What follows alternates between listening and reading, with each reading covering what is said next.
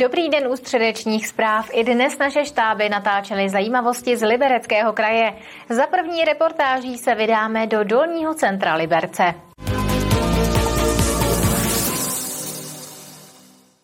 Náplavka u krajského úřadu by se mohla začít stavět ještě letos na podzim. Celkové náklady projektu odhaduje kraj na více než 150 milionů korun. Většinu by měl získat z unijního programu ITI. Rekultivace okolí krajského úřadu je jedna z největších investičních akcí Libereckého kraje.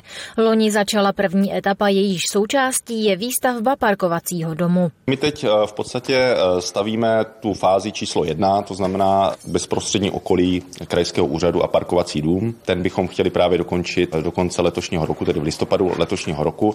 A právě v říjnu letošního roku zahájíme fázi dvě, což je tedy ta náplavka, vstup do Lužické nisy. Součástí této etapy je také přemostění náplavky nebo úprava parku u parkovacího domu. Kultivace dolního centra města výjde kraj na více než 150 milionů korun. Tento projekt je zapojen eh, v rámci strategie aglomerace ITI Liberece Volnec nad Nisou. V této fázi počítáme s výšší dotace přesahující 43 milionů korun. Tady vlastně už jsou vyčleněny finanční prostředky a zde máme předběžný souhlas, že ten projekt bude do této výzvy zanesen a úspěch. Tento projekt bychom chtěli tedy zahájit v říjnu a dokončit ho někdy v létě roku 2024 a to je vlastně těžištěm toho, co jsme odsouhlasili včera na Radě Libereckého kraje, tedy závazek vlastně financování této fáze číslo dvě. Zmíněné úpravy přinesou výrazná omezení v okolí krajského úřadu. Po nezbytně dlouhou dobu bude uzavřený hlavní vchod do úřadu, nahrazen bude bočním vchodem přes jídelnu.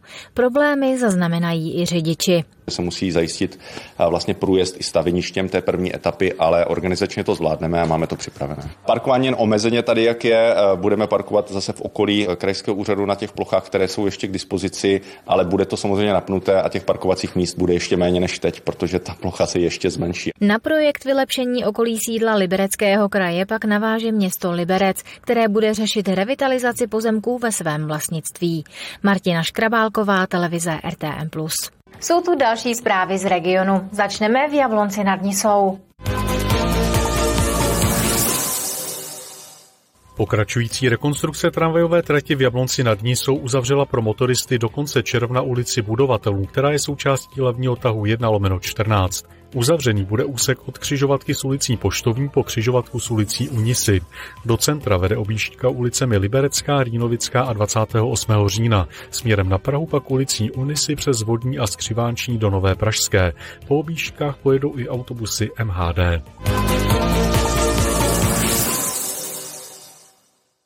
Liberecký kraj žádá z programu Ministerstva životního prostředí více než 65 milionů korun na páté kolo kotlíkových dotací. Stejně jako v minulém kole budou peníze i tentokrát určené jenom pro domácnosti s nízkými příjmy a domácnosti seniorů. Vyhlášení programu a jeho podmínky budou krajští zastupitelé schvalovat na konci června.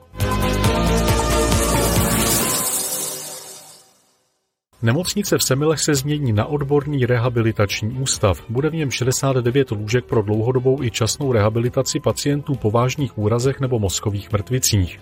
Velký důraz chce ústav klást na robotické přístroje, které pacientům pomáhají s návratem do života. K dispozici bude i cvičení ve virtuální realitě. Takové zařízení zatím v kraji chybí. Městská policie v Liberci se zaměřila na kontroly psů. U majitelů třeba zjišťuje, jestli je zvíře nahlášené na magistrátu a jestli má uhrazený poplatek. Strážníci kontrolují mimo jiné i dodržování čistoty veřejného prostoru. Češi jsou národem pejskařů. Obyvatelé Libereckého kraje nevýmaje. Pod drobnohled si je teď vzala městská policie Liberec. Chtěli bychom zmínit, že pro toho, kdo venčí psa, platí tři základní povinnosti úklid psích výkalů nebo psích exkrementů. To je nejzákladnější povinnost, která se dotýká nás všech. Buď vlastníme psa, anebo můžeme do něčeho, co nechceme šlápnout. Další věc je, že každý pes by měl být veden vždycky na vodítku a zároveň každý pes musí být označen evidenční známkou. Kromě toho strážníci městské policie kontrolují, jestli je pes načipován a naočkován. To majiteli zvířete ukládá zákon. Pes musí být také přihlášen na příslušném úřadu. Z toho vyplývá povinnost uhradit za něj příslušný poplatek poplatek. Vedení města se letos zabývalo, jestli poplatek za psy valorizovat nebo ne. Nakonec jsme se rozhodli, že zůstaneme u té původní sazby 600 korun na psa, byť zákon připouští až 1500 maximum, například sousední Jablonec má 1500. Setkáváme se s tím, že psy nemají platnou evidenční známku, byť jsou řádně ohlášení nebo přihlášení k poplatku, protože evidenční známku obdrží poplatník neboli majitel a držitel psa právě za to, že toho psa řádně přihláší eh, v našem městě, v našem případě tedy ve městě Liberec. Evidenční známka je nepřenosná a pes ji musí mít vždy viditelně při sobě, nejlépe na obojku nebo na vodítku. K dnešnímu dní eviduje Liberec zhruba 6 tisíc přihlášených psů. Martina Škrabálková, televize RTM+. Pokračujeme dalším stručným přehledem zpráv. Jako první budeme mluvit o sportu. Tělovýchovná jednota HC Jablonec se pro letošní sezónu vzdala licence. Důvodem jsou spory s městskou společností Sport Jablonec o ukončení smluvního vztahu mezi klubem a společností a také špatný stav zimního stadionu. Jablonec nad Nisou chce přitom stadion ještě před začátkem letošní sezóny opravit.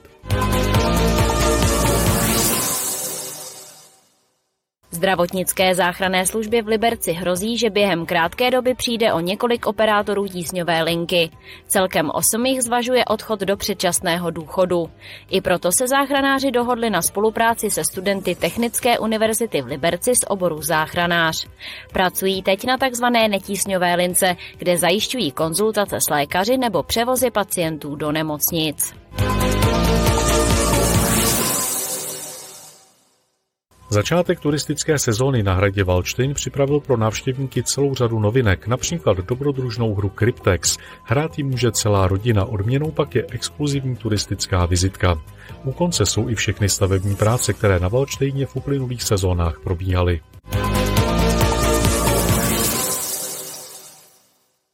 České Lípě už po 14. ocenili své učitele.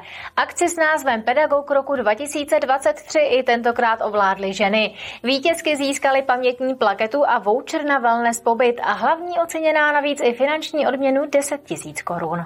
Pedagog roku patří v České lípě k tradičním a oblíbeným akcím. Nominovaných učitelů každoročně přibývá. Letos jich bylo celkem 14. Byly předány vlastně tři ocenění, eh, jedno to nejvýznamnější, pedagog roku 2023, ale také dvě mimořádná ocenění a myslím si, že dámy oceněné si to velice zasloužily, ale můžu vám říct, že vždy je velice těžké se rozhodovat mezi těmi všemi.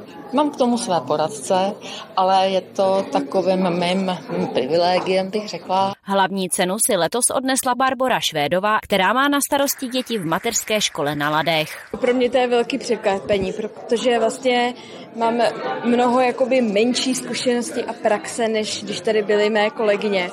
Takže opravdu jsem to nečekala a je to pro mě podsta. Českolipská starostka se pak rozhodla mimořádně ocenit dvě učitelky ze základních škol. To je taková jediná odměna pro kantora, jinak ta práce bývá nikdy nevděčná takže moc si toho vážím a je to pro mě ale další závazek. Už samotná nominace mě nesmírně potěšila a to, že jsem dosáhla takového ocenění, je pro mě neuvěřitelnou motivací do další práce. Když jsem šla studovat pedagogickou školu, šla jsem tam proto, že jsem měla pocit, že to je moje místo na světě, že to je moje poslání a mým posláním je pomáhat dětem ve v různých životních situacích. Všichni nominovaní si odnesli pamětní plaketu a také flashdisk s medailonkem, který o každém učiteli natočili jejich žáci. Vítězky navíc získaly i voucher na wellness pobyt pro dvě osoby a pedagožka roku Barbora Švédová i finanční obnos 10 tisíc korun. Silvie Kraslová, televize RTM+.